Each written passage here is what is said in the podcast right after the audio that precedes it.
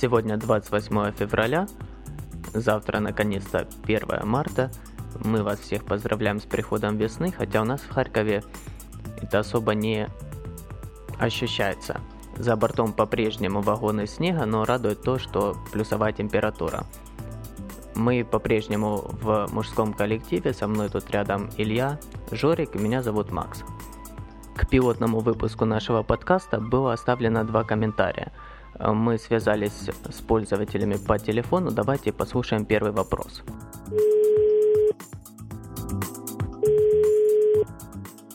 Здравствуйте, меня зовут Екатерина. Я хотела спросить, вот какой для вас лично должна быть идеальная девушка? Понятно, что у всех идеалы есть свои, но вот хочется знать именно у вас какой идеал. Спасибо, до свидания. Первый вопрос у нас был из города Николаева. Мы, в принципе, попытаемся на него ответить. Илья, каково твое мнение? Каков твой ответ на этот вопрос? Идеальную девушку, наверное, найти не так э, просто, как это кажется. Для меня самое главное качество, наверное, это все-таки честность, а остальное уже более второстепенно. А теперь мы поинтересуемся мнением Жоры. Я считаю, что идеальных девушек не бывает, э, потому как в ходе совместной жизни всплывают какие-то подводные камни, которые просто разочаровывают. И, то есть так было всегда у меня, по крайней мере, да и скорее всего будет. Но что с этим сделаешь? А что скажешь ты, Макс? Я на самом деле никогда не заморачивался этим вопросом, и он меня немного озадачил. Мне кажется, достаточно тяжело сейчас сформулировать, какие качества должны быть. То ли это внешность, то ли это личностные качества.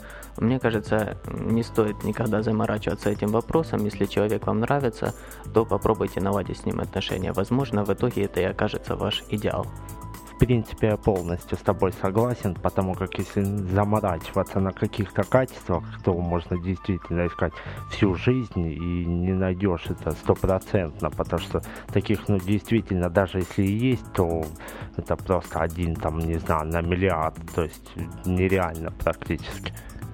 Не знаю, ответили ли мы сполна на этот вопрос, это более, наверное, личный вопрос каждого. То есть каждый ищет в себе ответы, пытается создать свой идеал, и поэтому тяжело на самом деле отвечать на такие вопросы. Поэтому мы переходим к следующему вопросу, который был задан в комментариях на нашем портале. И он звучал таким образом. Фриланс. Плюсы и минусы. С чего начать? Как помогают онлайн-технологии зарабатывать деньги. Я вам скажу, вопрос достаточно ограничен рамками. Я имею в виду, что а, здесь упоминается фриланс в онлайн-технологиях, а как мы знаем, фриланс это достаточно расширенное понятие. Ну, не знаю, попробуем ответить на этот вопрос.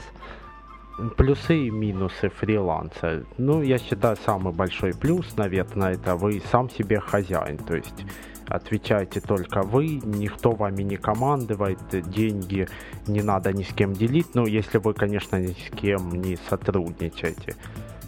Минусов есть, конечно, тоже очень много. Это у вас нет соцпакета на отпуск и все остальное. Вам надо самому собирать деньги.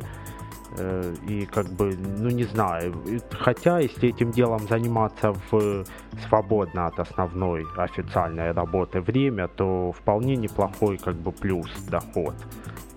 И еще хотел добавить, это очень актуально, наверное, ну как бы по большей части для студентов, которые э, учатся и могут еще как бы себе заработать немного денег.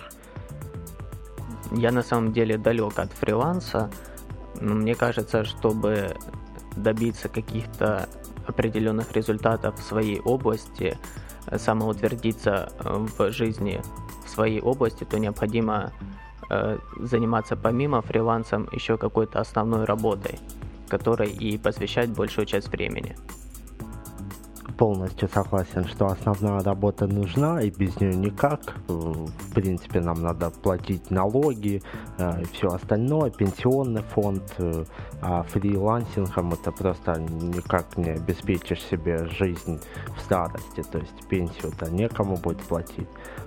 На самом деле быть фрилансером, наверное, это немного скучно. Ну, то есть, если вы работаете сами, дома, дома вообще это, наверное, очень тяжело. То есть, э, атмосфера, как бы, хоть и домашняя, но она никогда практически мне, ну, я говорю за себя, не помогает работать. То есть, постоянно хочешь расслабиться, там, посмотреть что-нибудь по телевизору, почитать в интернете, то есть, совсем не рабочее настроение. И еще один минус, наверное, большой, это то есть мало общения. Если вы находитесь у себя на работе, у вас там есть коллектив, с которым вы постоянно общаетесь, э, часто бываете на свежем воздухе из-за того, что надо ходить куда-то.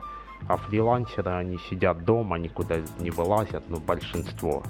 И поэтому, наверное, лучше все-таки фриланс совмещать с основной работой. Мы уже говорили об этом.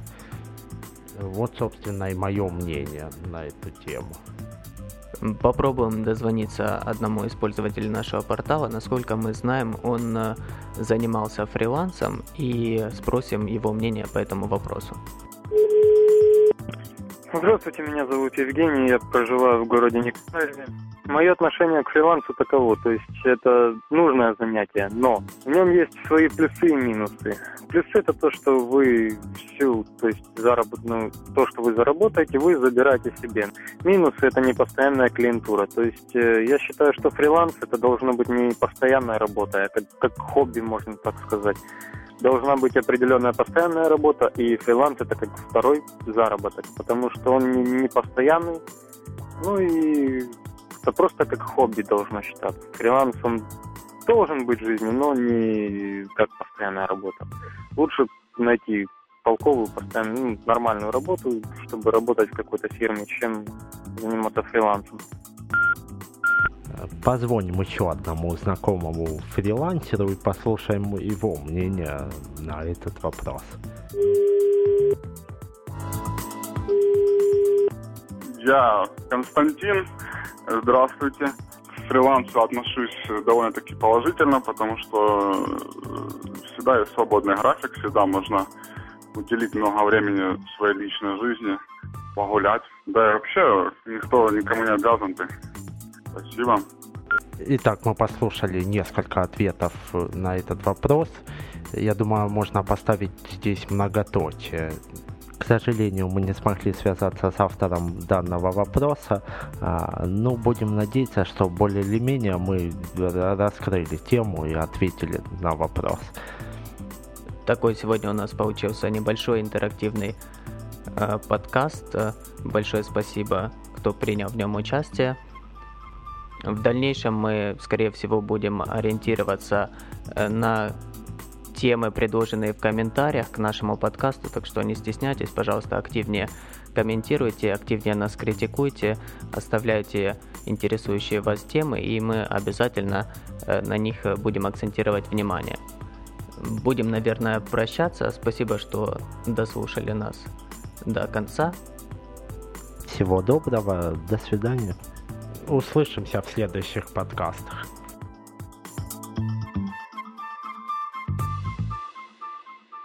Постскриптум мы сделали небольшой апгрейд нашей аппаратуры и перешли с микрофона за 3 доллара на микрофон за 6 долларов. Будем надеяться, что э, такой прогресс сохранится. В общем, услышимся в очередных подкастах. Удачи!